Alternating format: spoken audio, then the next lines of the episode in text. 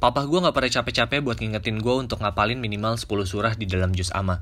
Sebagian besar surah yang terdapat di dalam juz ini adalah surah-surah pendek yang memang sering digunakan untuk pelaksanaan sholat lima waktu. Kenapa harus minimal 10? Karena asumsinya begini. Kalau kita jadi imam sholat lima waktu, kita butuh dua surah yang harus dibaca setiap kalinya. Ternyata, hal ini relevan banget dengan kejadian yang gue alamin sewaktu sholat tarawih tadi, di mana imam yang memimpin sholat tarawih melakukan cukup banyak blunder.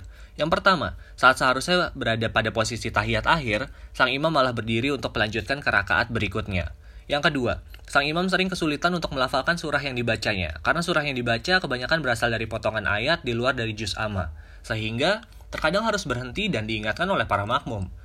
Selesai sholat tarawih yang kedua, ada satu makmum yang keluar dari barisan dan langsung berkata dengan suara yang cukup lantang.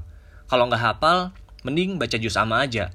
Seraya pergi meninggalkan lokasi sholat. Itulah kenapa ngapalin surat di dalam juz amma itu penting. Thank you, gue Zakir Wandi.